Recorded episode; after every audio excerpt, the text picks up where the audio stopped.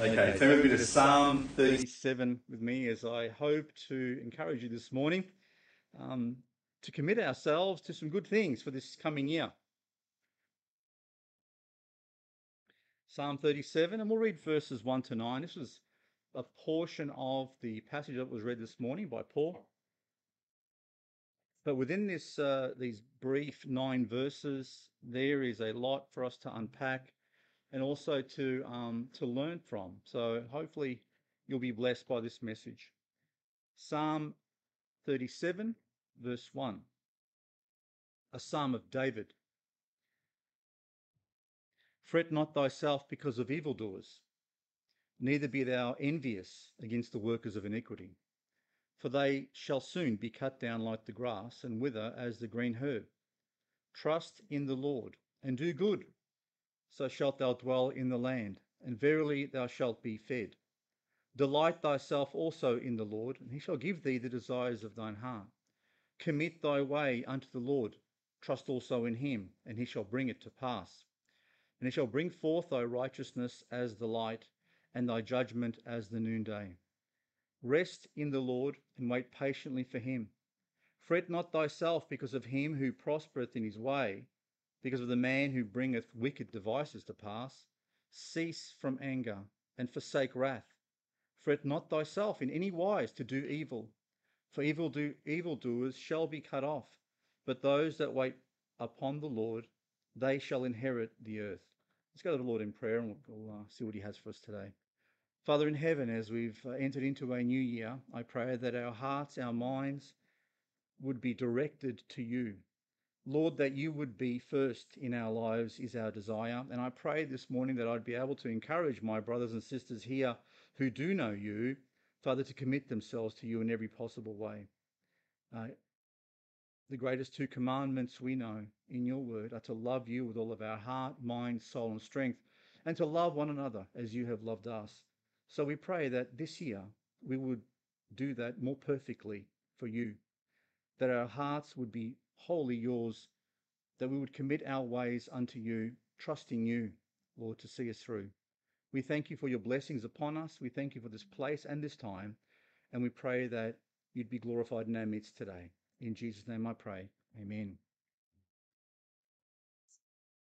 As I've shared on uh, New Year's Eve, there's a, a beautiful uh, psalm, Psalm 90, which says to um, which tells us to uh, number our days. And uh, the thing about that is to recognize that we are only here for a short time. Whether you live for 40, 50, 60, 70, 80 years, really that in comparison to eternity after is really minuscule. And so we are taught to number our days and value each day. And we sometimes we, we allow ourselves to drift along this thing called life and we find ourselves years later not being where we want to be and lamenting ourselves because we didn't make right choices a while ago. I found out a long time ago that it's the little choices you make each and every day that have the longest impacts in our lives. You know, those seeds that are sown bit by bit end up bearing fruit down the track. And in our culture, we tend to want to want have things very quickly. We want things changed straight away. But that's not the way spiritual life works. If anything, the Bible teaches us that if you want to have spiritual a spiritual life and you want to grow, it's going to happen slowly over time. The Word of God has that effect on us when we put our trust in its precepts. But more importantly, when we have our relationship with the Lord, He has an influence on us. And that relationship helps us to grow more like Him. The more you spend time with a certain person, guess what? The more you'll be like them. That's why husbands and wives look more and more like each other the longer they are married.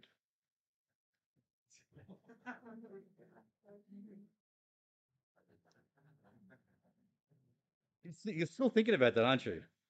You're thinking about it. They're going to pull. They're going to be pulling out the photos from ten years ago and twenty years ago. It's a bit like those, you know, people who buy themselves dogs end up buying dogs that look like them. Ever notice that? Anyway, I, do, I digress. So there are, the Bible tells us not only to number our days and to value the time that we have been given, to make the most of it, eh, but it tells us also to prioritize things in our lives. There are a thousand different directions that we are being pulled in every single day. And all those loud voices that are screaming to us and wanting us to go chasing after a thousand different rabbits end up going into all different types of burrows and holes. And sometimes we end up chasing particular rabbits down particular holes and they end up consuming our time for a long time. And then we finally stick our head up out of the ground and we realize, hang on, how long have I've been in this hole for a long time? God doesn't want us stuck in any particular holes, chasing any particular rabbits. He wants us chasing Him. He wants us to be like Him. He wants us to follow Him. And in doing that, in spending more time with God, guess what? We'll be more like Him. And so I'd like for us as we plan this new year that's coming, it's just come upon us, as we look back and maybe wanting to just, you know, to, to put the past behind us and to actually close that door and begin to move and look forward, um, I'd like for us to look at those things which should be the highest priority in our lives. And I'm hoping I can share some principles, principles with you from this passage that we can commit ourselves to in this coming year that will actually make a difference for us, not just temporarily, but eternally. Okay? So let's have a look at those now. The first thing you'll notice that it says is verse 1 A psalm of David Fret not thyself because of evildoers, neither be thou envious against the workers of iniquity, for they shall soon be cut down like the grass and wither as the green herb. Have you ever been driving down the freeway? Who's a conscientious driver here? We've got a few. Got a, uh, at least uh, not even 10% of the church, but it's okay. Um, there are there are many that are, are very conscientious. But have you ever driven down a freeway and you're doing you're sticking to your hundred or whatever it is, uh, and then people just going boom, boom, boom, boom. Okay, what's the temptation? The temptation is for you to do what? To get angry. The temptation is to want to speed up and join them because they're breaking the law essentially, but they're getting ahead. And, and pretty soon they've gone miles ahead of you and they've broken the law and no one's pulled them over. And so the temptation is I'm not saying we do it, right? I'm not encouraging you to break any laws. The temptation is to want to put your foot down just a little bit more, okay? Or to do what they're doing. You'll notice that it's a temptation. That's not just on the road, that is in many areas of life. You see, the what the warning here is, is that when you look at people who get ahead in life because they're doing because they they they're going around a particular rule or they're they're they're jumping ahead because they're doing something that's not exactly right the temptation is to want to do it like them because you you feel as if you're falling behind and David here says don't be envious of them don't be envious of people who break the rules, who break the law, who are evil in essentially evil doers. He says, don't be envious, nor worried about them. And, and essentially, the, the argument is that life is short. Life is going to be short for them. Okay? And eventually they, they're cut off.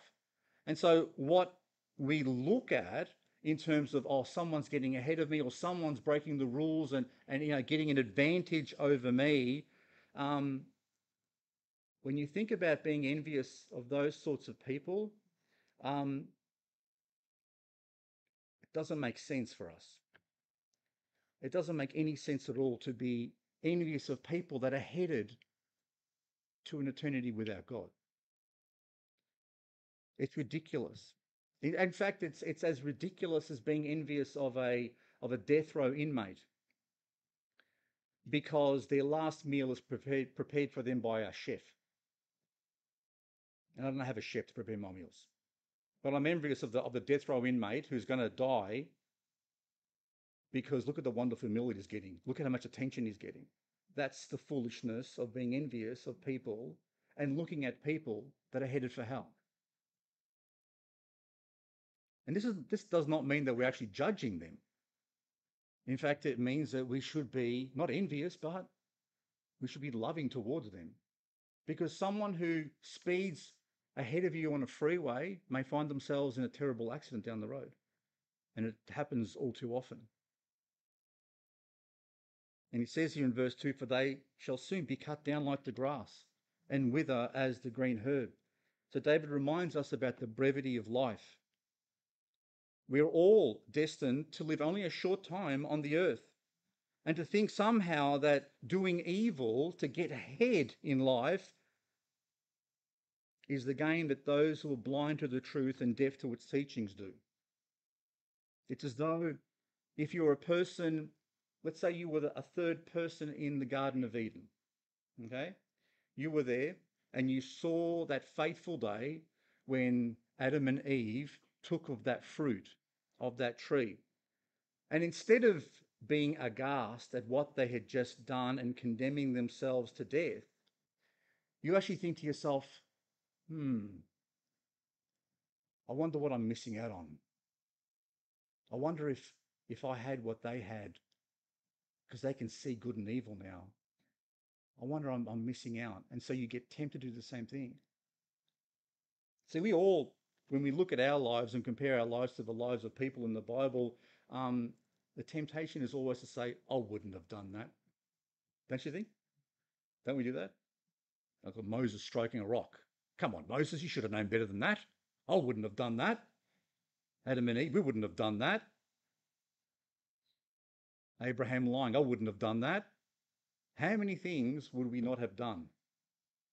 Yet how many little things do we do each and every day?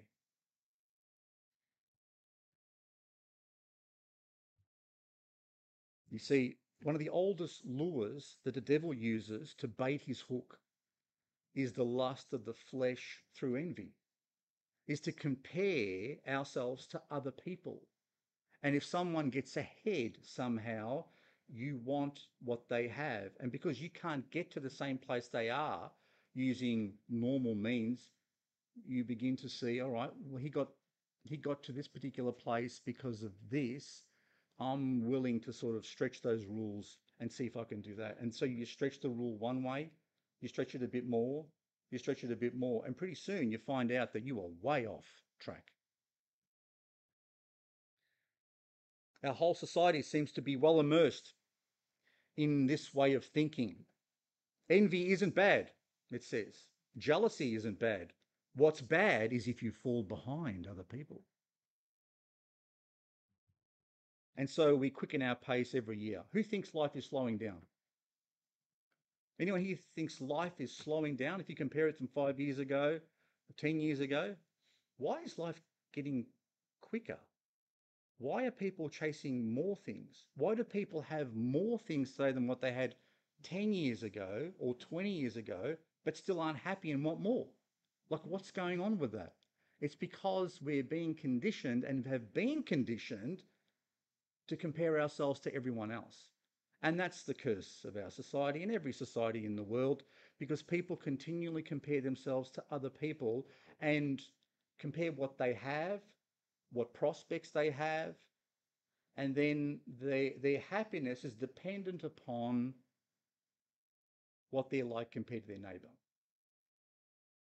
And so the devil uses the same tricks over and over and over again to keep people bound by that. And why be envious? What are people envious of? For those who are ahead of you at a particular time, maybe in your life, from a from a materialistic point of view, how often are they there ahead of you? What length of time are they normally there anyway? They're not there for not, they're not there for very long.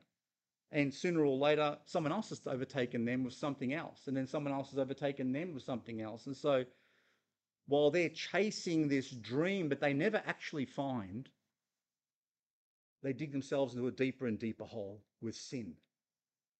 Because they put God last, they don't know anything about God, they don't know anything about salvation and the gift that, that it, it was the gift that was granted to us because of the amazing price that was paid for us.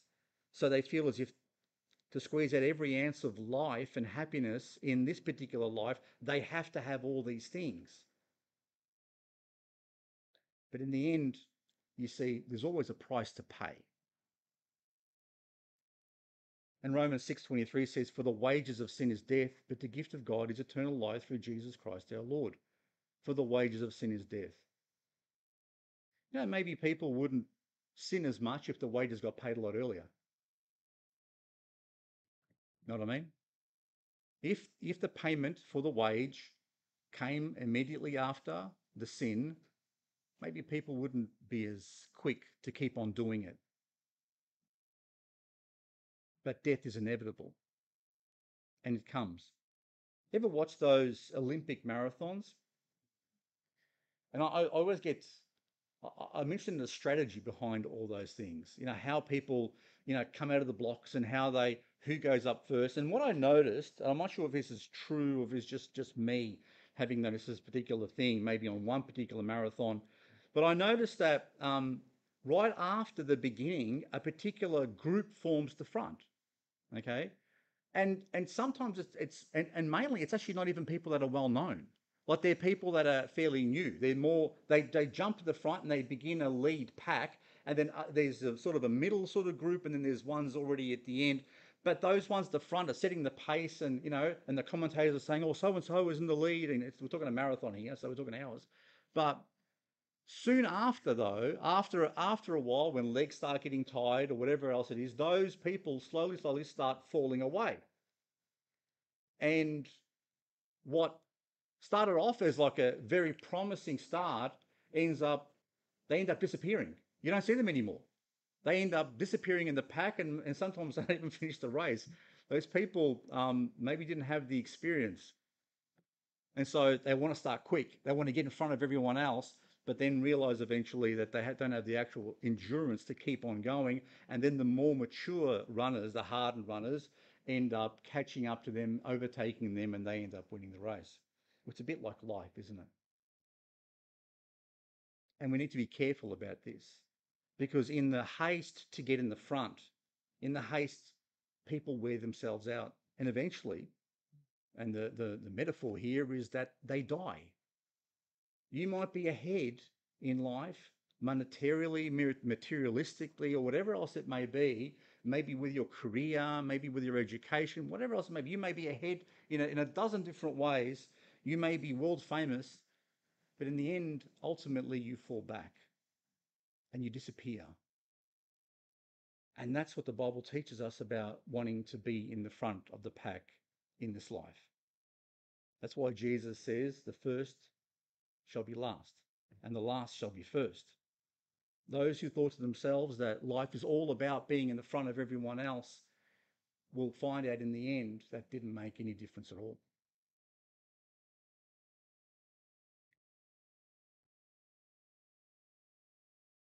No, uh, to envy people in this world that are unsaved, that don't have Christ, that don't have an eternity with Him already uh, paid for and bought. To envy such people is to admit that we are as blind as they are.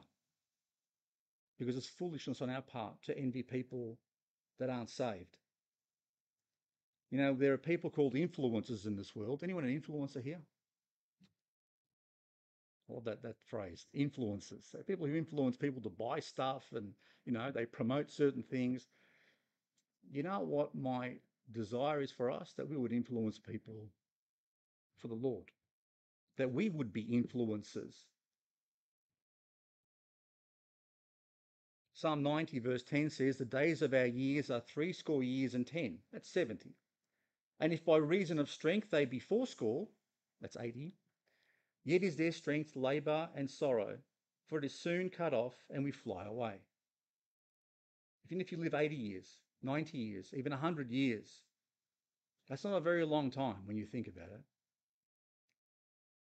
So turn with me to Matthew chapter 6, verse 19, as Jesus gives us advice about where we should be focused on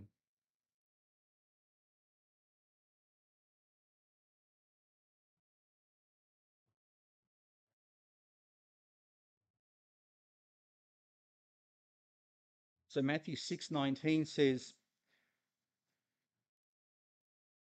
"Lay not up for yourselves treasures upon earth, where moth and rust doth corrupt, and where thieves break through and steal.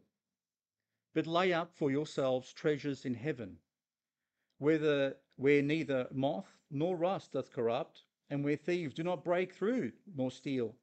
For where your treasure is, there will your heart be also. You see, people store up wealth on the earth, and their heart is linked to that to that wealth. Okay, they do it because there's nothing else that they have, and so they spend their entire lives chasing materialistic wealth or power or a number of or influence or a number of other things. And their heart is linked to those things as they build those things up. But the bible tells us not to have our hearts anchored to this earth but rather anchored in heaven and as we build up I mean how do you build up treasure in heaven i mean is it gold and silver power no it's none of those things it's material wealth no it's not. This is not about laying up more gold bars in heaven, okay? Because from what I understand, the roads are made of gold. Why would you why would you be packing more gold? It's pointless. The thing is about doing things on the earth that have eternal consequences, that have eternal value. And the only one who can tell us which things are valuable or not is not us, it's God. God can tell us, and God does tell us what, thing, what things are valuable from an eternal point of view. Because the greatest treasures that we can have in heaven are the good works that we have done on the earth that have changed people's lives for the good. And so, if I share the gospel with someone, the Bible says that one of the crowns that we receive is when we share the gospel and people get saved. Or when people simply see my life and what I do, or your life and what you do, and they're changed as a result of the love that they see in you. And that builds up wealth in heaven. Never set, and this is the first principle, never set your goals or aim for something because of envy of other people. From any way. Don't be envious of anyone else because you are special to God. You are important to God. He doesn't want you copying other people or being like other people because He wants you to be you, because you're special to Him as you are. And He wants you to build you up to be more like Him. Think of this for a moment. If I have a father, an earthly father, and your father wants you to grow up to be good, right?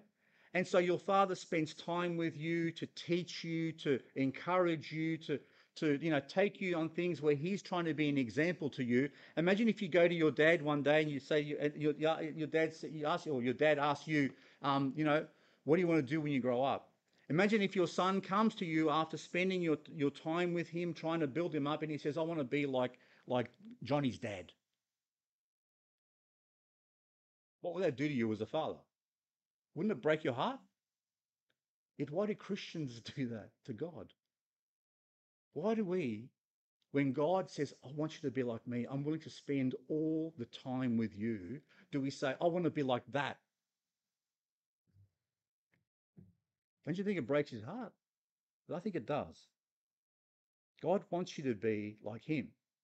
He's done everything he can for you, and he wants you to be like him, and he will do everything if you will just commit your way to him and don't be envious of other people, regardless of, I don't care whether it's actually out the church or even inside the church. Don't be envious of people inside the church because there's enough, there's enough um, uh, jealousy and bitterness and envy out there. It should not be in here. So never set your goals or aim for something because you are envious of other people. Let's continue. So rather than having envy as your motivating factor for your goals in 2022, choose another motivation the Lord. And don't worry about what it may cost you or how, how if it'll make you fall behind other people in this world because there is nothing more important than your relationship with God. And so verse 3 says, Trust in the Lord and do good. So shalt thou, thou, thou dwell in the land, and verily thou shalt be fed. When the world might, might seem like it's passing you by, take a moment, take some time to look at the one who knows all things and who has the wisest counsel for you and me. When you trust someone, you want to listen to their advice, don't you? You don't go to people that you don't trust for advice because you don't trust they're going to give you something that's, that's good for you. But if you trust God, you will come to Him for His counsel and advice. So when you trust God, you'll naturally want to know what He thinks about something and what He would like you to do. So, in the case of wanting to do well in this life, He counsels us, first of all, not to imitate others who are godless, who are lost, but to do good and to put our trust in Him. We have the distinct benefit of knowing good and evil because the Holy Spirit teaches us that, because He's been implanted within us. And He teaches us that through His Word as well. And the good is contained in His Word. But you'll notice it says, it doesn't say trust in the Lord and good. It says, trust in the Lord and do good. You see, good isn't good unless it's actually done. I can philosophize all day. I can think about and romanticize the goodness of giving a piece of bread to someone who's hungry outside of my house. I can. That's a wonderful thing. What a wonderful thing it would be, you know, to give someone a piece of bread who's starving, or to help someone who's, you know, who's in a difficult situation, or to help someone who's fallen down in the street. I can philosophize about that all day. Or I can I can think about how wonderful it would be if someone's on their deathbed and doesn't know Christ, about how wonderful it would be to actually share the gospel with them because they're about to step into eternity and maybe share that truth which may change their eternity. How wonderful that is. But until I do it, it's only a dream. It's only a thought.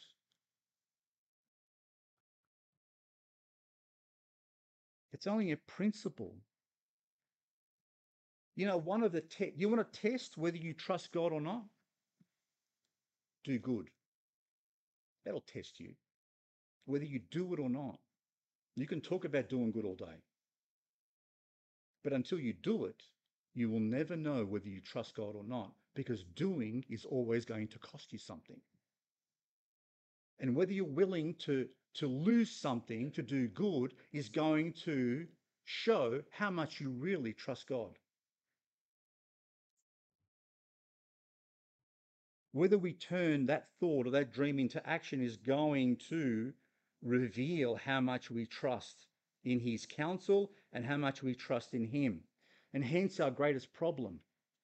The spirit is willing, but the flesh is weak.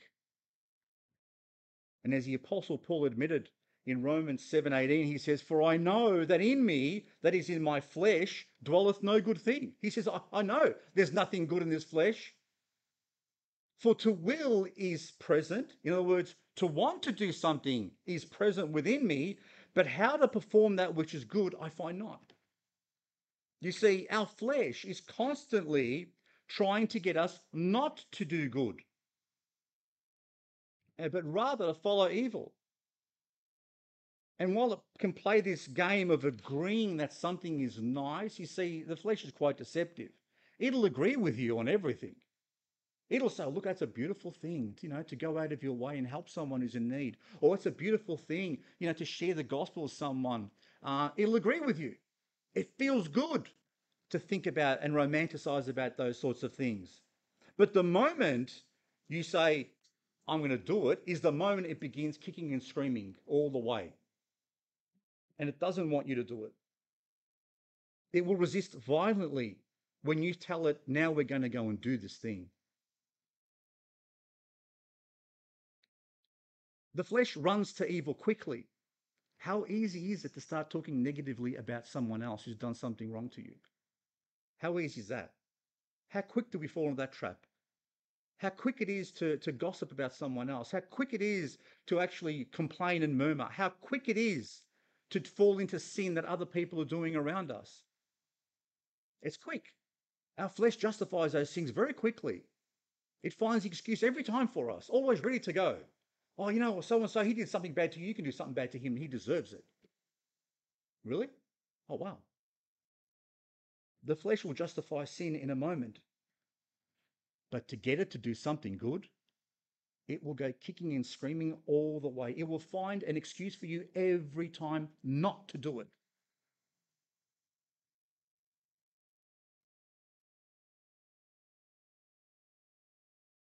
So that's what we need to be aware of. We need to be aware that, that when your flesh is telling you not to do something that you know deep down is right, which are you going to follow?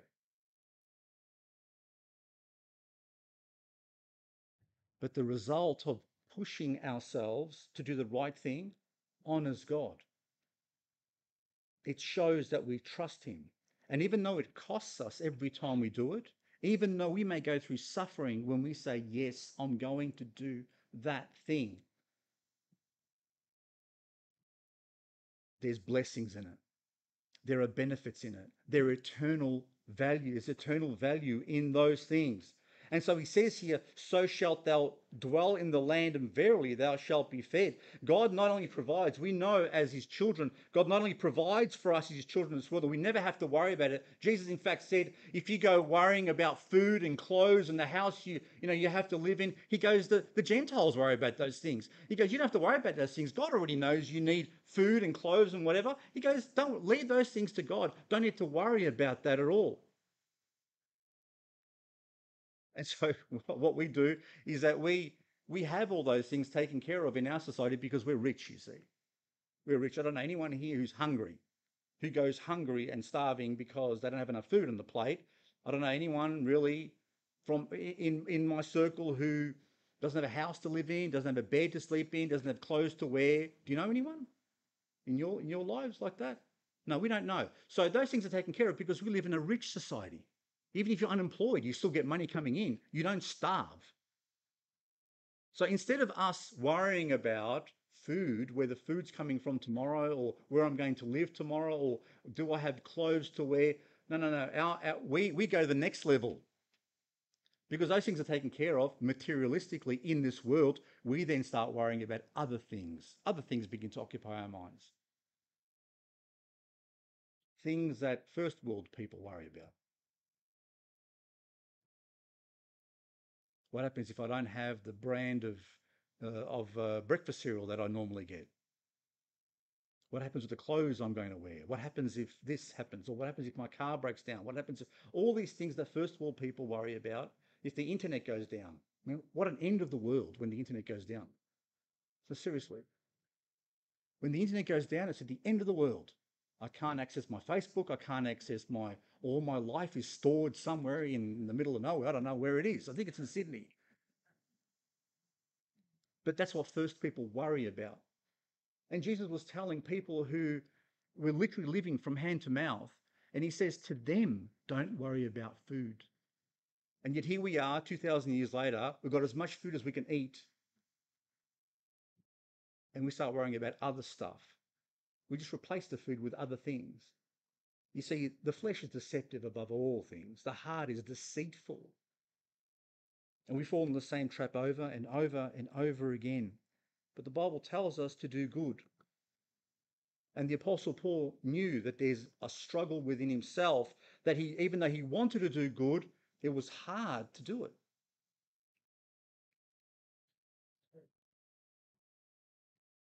But God always provides for us.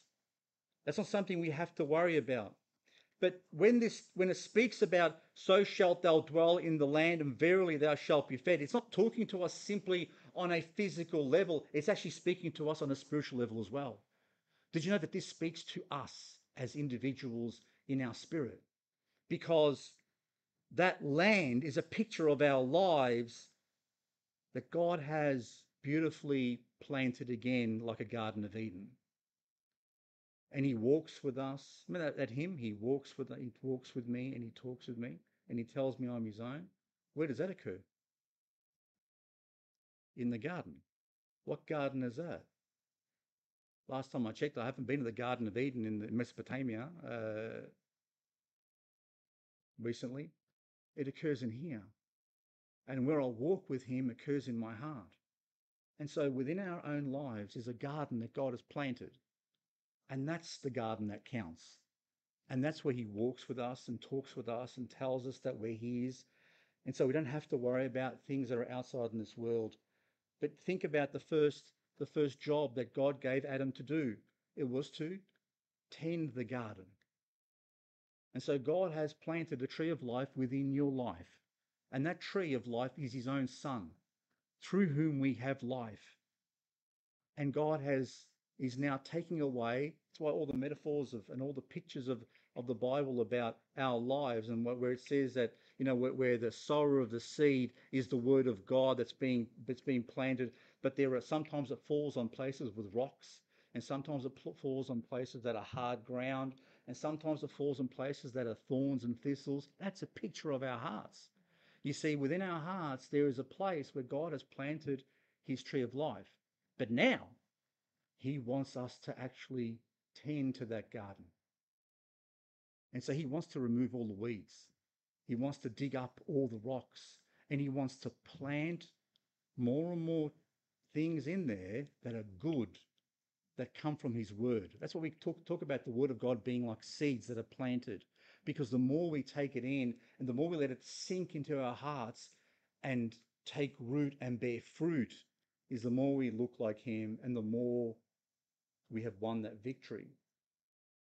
So it says here in verse 4 Delight thyself also in the Lord, and he shall give thee the desires of thine heart. The next thing we do to, is to learn to love the Lord. Who loves the Lord perfectly here? Well, we have one. she just realized all of a sudden. That was a trick question, Pastor Frank. Yeah, it was a bit.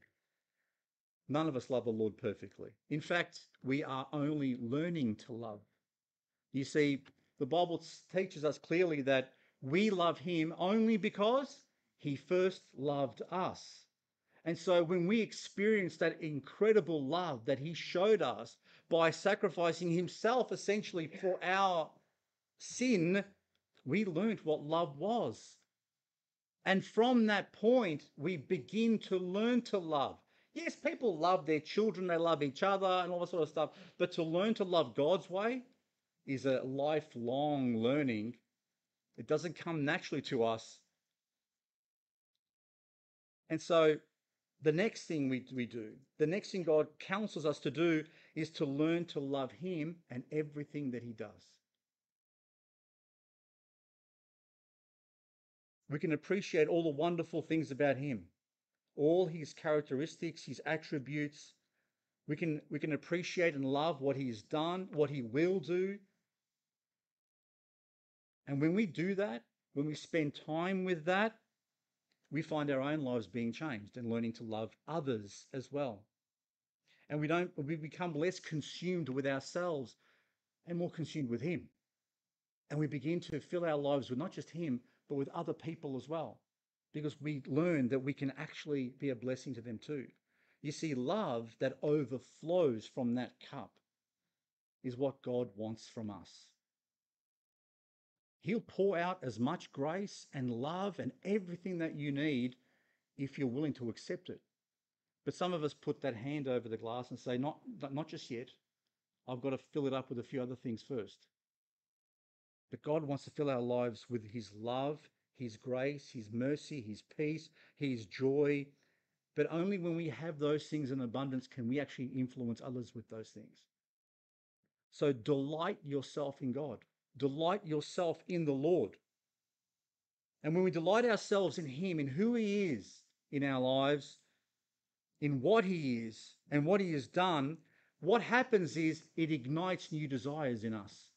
It ignites other interests in our lives things more beautiful, things more precious, things eternal.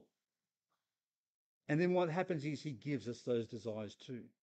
You see, he's not talking about, he's not talking about, you know, he's, a lot of these new, new age preachers say, you know, commit thy way into the Lord, or whereas delight thyself also in the Lord, and he shall give thee desires of thine heart, as if as if if I, if I love God, then whatever else I may want in this world, oh God, I want a double story house with, you know, a gold plated roof and I want a Mercedes Benz and I want to, you know, He'll give you the desires of your heart. It has nothing to do with any of that stuff. Nothing to do with wealth, health, or prosperity in this world. What it has to do with is Him. He'll give you the desires of your heart because when you delight yourself in God, He will create new desires within you, desires that are after His desires. And He'll give you those. And so, verse 5 then says, Commit thy way unto the Lord, trust also in Him, and He shall bring it to pass. And He shall bring forth thy righteousness as the light, and thy judgment as the noonday.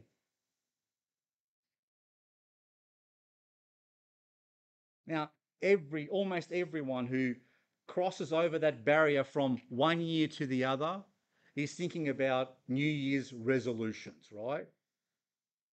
Hands up who hasn't thought about a New Year's resolution so far. We have, oh, there's a few of you who just don't care anymore. But most of the world, as they cross over the year, are thinking about what do I want to commit myself to in the coming year? What New Year's resolutions do I have? What will I what will I want to achieve that I didn't achieve last year? Making a New Year's resolution means making a choice to essentially take a new path. You know, people who make those dietary um, uh, resolutions are saying, I used to travel down this road when I was eating.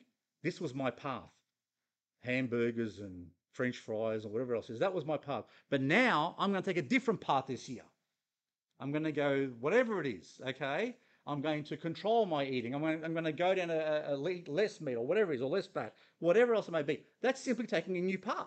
You're simply saying, I'm going to go a different direction this year. And that can not just be with food, that can be with any area of life, anything that you want to do. So they choose to go a new way. But when it comes to, to the choice to follow the way of good, to follow Christ where he, wherever he may lead. People struggle with that commitment. You see, if I only followed the Lord 50% last year, will I make the commitment to follow him 100%? Will I actually do that? If, if my last year was not the best in terms of my walk with him, will I commit myself 100% to him? You see, the flesh is already starting to say, no, no, you can't commit 100%. Because that may mean you've got to give up a whole lot of other things.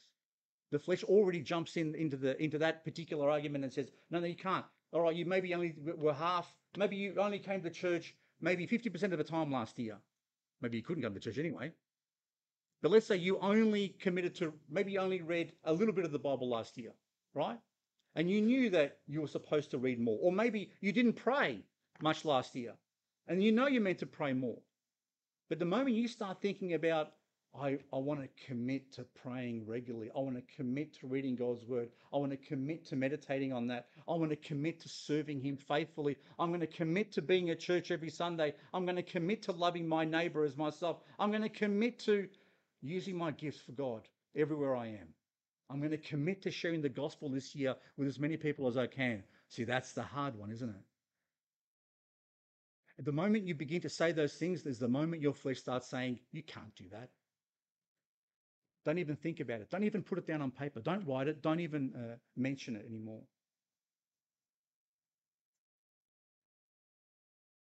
If you want to commit your way, as it says in verse 5, unto the Lord, that takes effort. That does take commitment committing your way unto the Lord is not an easy way because walking in God's way in this world is walking often counter to everything else in this world.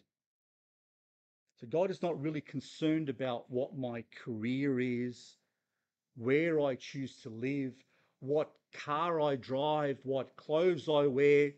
God doesn't really care much about those things, to be honest with you. He's happy for you to do whatever job you want. The Bible simply says to provide for your family, okay, and not be lazy. It doesn't tell you that you have to be this thing or the other thing. Doesn't care about the Lord doesn't care that much about your career or where you choose to live or what hobbies you may have or what cars you drive or whatever else that this world worries about or, or has on its mind. What he is interested in is the path you choose to walk for him. That's the thing that interests him. Will you walk that path? The Bible teaches us that God has pre-prepared, pre-prepared works for us ahead of time that we should walk in them. That's the path that he's, he's got prepared for us. The question is whether we're going to walk his path or whether we're going to walk another path. God is interested in the path you walk for him. And so he's if you choose to make that commitment today and you say, God, I want to walk down your path today, what you can be guaranteed is that there's already works being prepared ahead of time for you to do. The question is, when you get to that particular point, am I going to say, all right, I'll do it? And the test will be the next one, will I do it? And then the next one, will I do it? He'll have them prepared for you. You know, if you ever pray, Lord, open up the doors so I can share the gospel with people, you know what he'll do? He'll put people in your path. He'll open the doors of conversation. The question is going to be, will I open my mouth?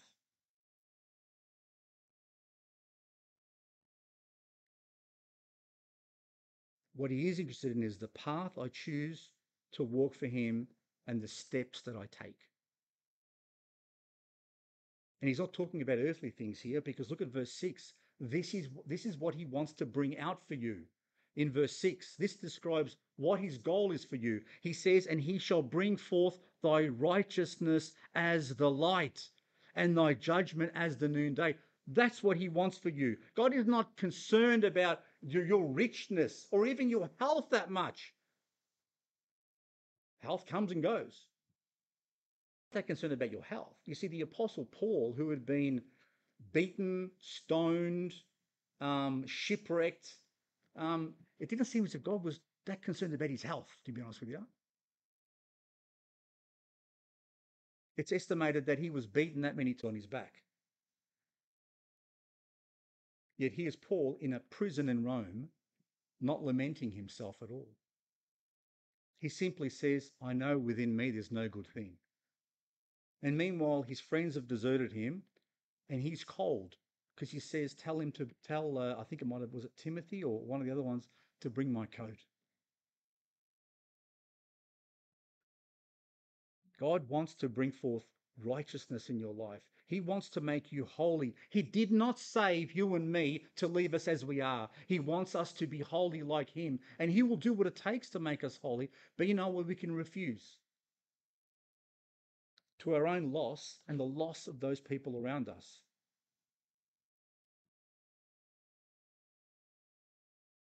But the question now is do we actually trust Him? Do we actually trust Him? Do we? If we have, then it will show up in what we do. And God will grant us the desires if the desires are His. He saved us to be holy like Him. He didn't save us to be wealthy, healthy, powerful, influential. He did not save us for those things. Look at verse 7. Because of the man who bringeth wicked devices to pass. Now, while you are on the way, if you've committed your way to him and you're delighting yourself in him, he says, rest in him. But while you're on that path with him, expect and you expect rejection, expect it. Because Jesus says, the servant is not greater than his master. And so, if the master's experienced those things, and he did, then we should expect it as well. And I'm not say, telling you, this does not mean that we go picking fights with everyone. We're not in this world to pick fights with anyone. But we, are, we expect to have resistance against us if we walk along his paths. Now, we've gone through a difficult a difficult last two years. And in, in a number of different ways. A lot of us have experienced different things. And maybe over the last last year or two, we've grown in certain ways. Maybe we haven't grown in certain ways. And fear not just within the world, but fears within the church. Fears. Fears that has crippled people because they're so afraid of what's going on. That shouldn't be us. Which, there's no need to, when you have God on your side, there's absolutely no need to fear anything. We don't have to worry about things that may affect us. You don't have to worry about from the Lord.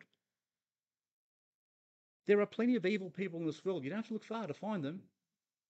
Plenty of evil people. And there are people who are evil in power. There are people who are evil who aren't in power. In fact, the world is filled with evil people. In fact, you know what?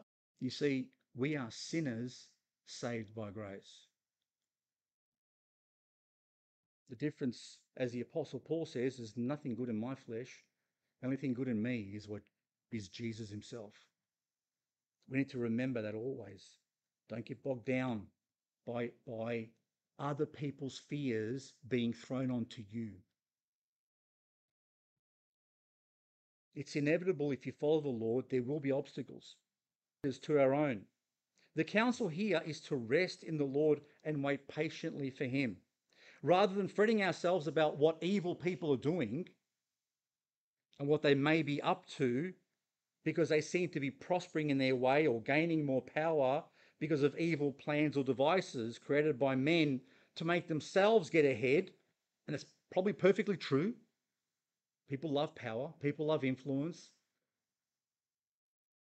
But for us, their way is not our way.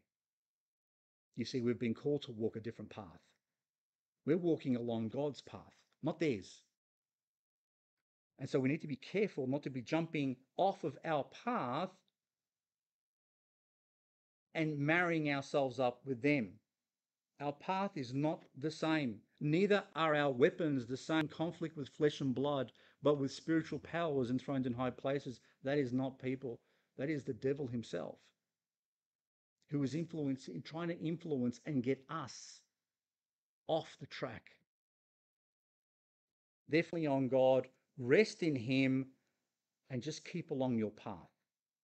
Keep faithful along your path that God has given you. Don't jump off to follow other people. Don't jump off your path to resist them. They'll eventually fall into the same ditch. Look at Matthew 15 as we just about to wrap this thing up. Matthew 15, verse 10.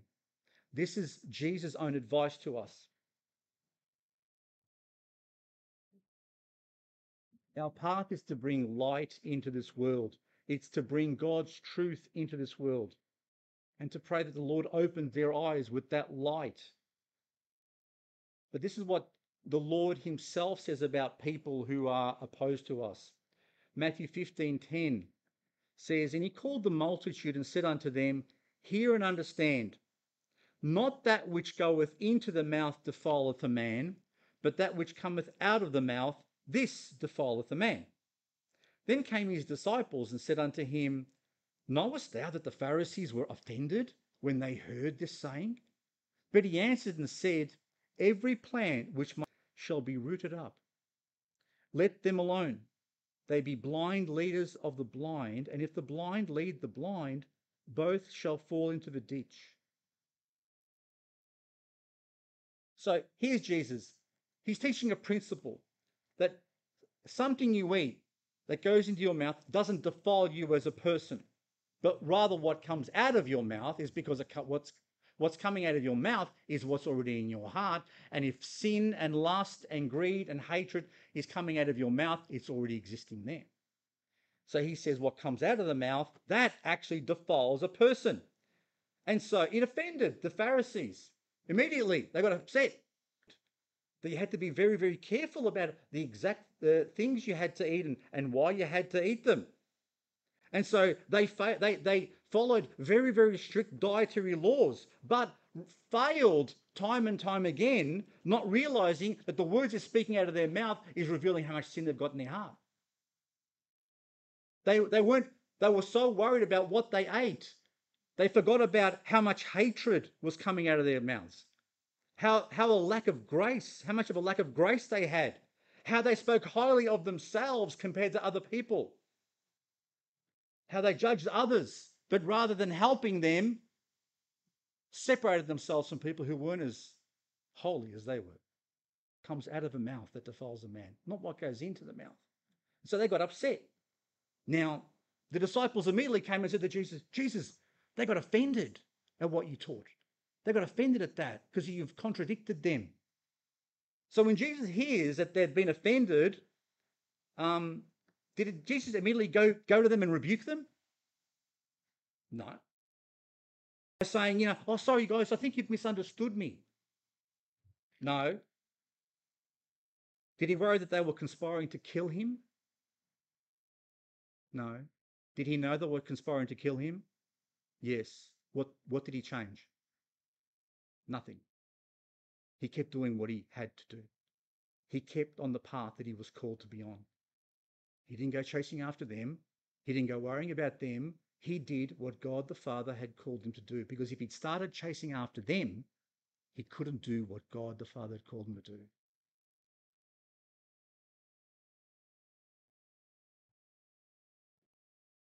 He just says, lead them. They're blind, lead them the blind. We've been called to follow this path. You keep on following me, and we'll keep on going. Leave them alone. We've got much more important work to do than what they're, they're running around with. Don't get into arguments with them or trying to counter your their moves with your moves. You know, ever ever been uh, online with people and had a, and entered into arguments with them online? Ever been in those chat rooms and you know you get into topics about you know evolution? Done that? No, don't waste time doing it. Because i I went through that phase in my life where I thought to myself, you know what, I can talk to people on the net. You know, I can we can we can talk to each other and I can influence them directly. Do you know how many people were changed as a result of those conversations? The many hours of messing around with arguments with people all day. But arguments actually don't normally don't help anything.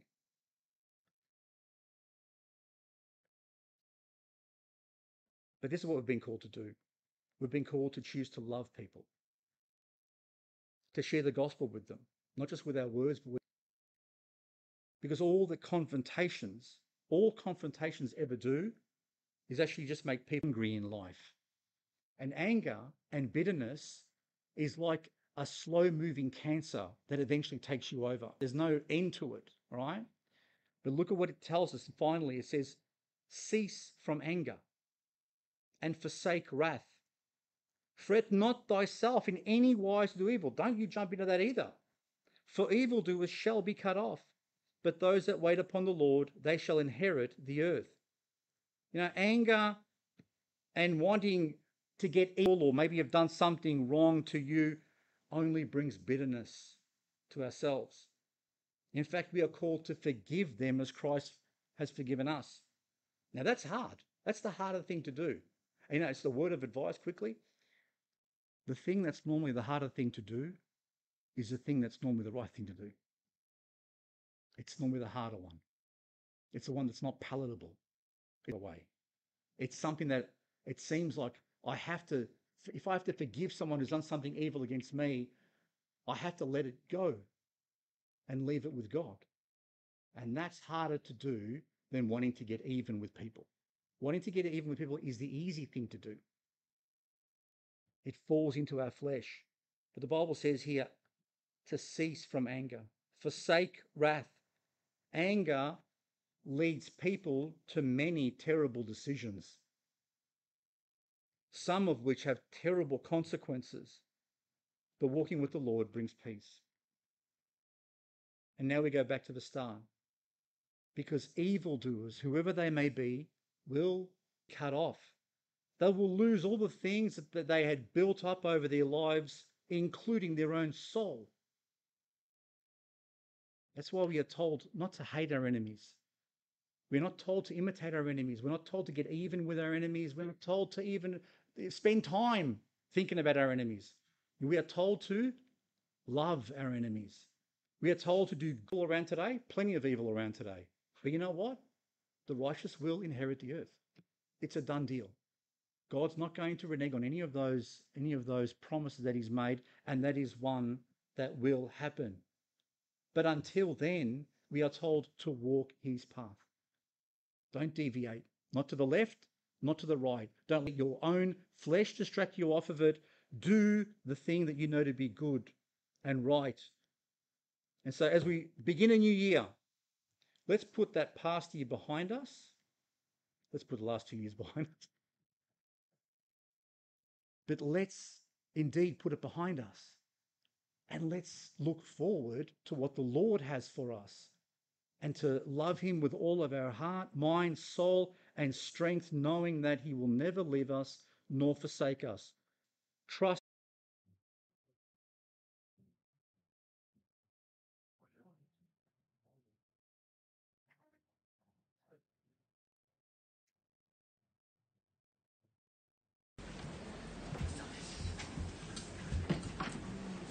Pastor. Lots to think on there. Hymn books 393. Take my life and let it be.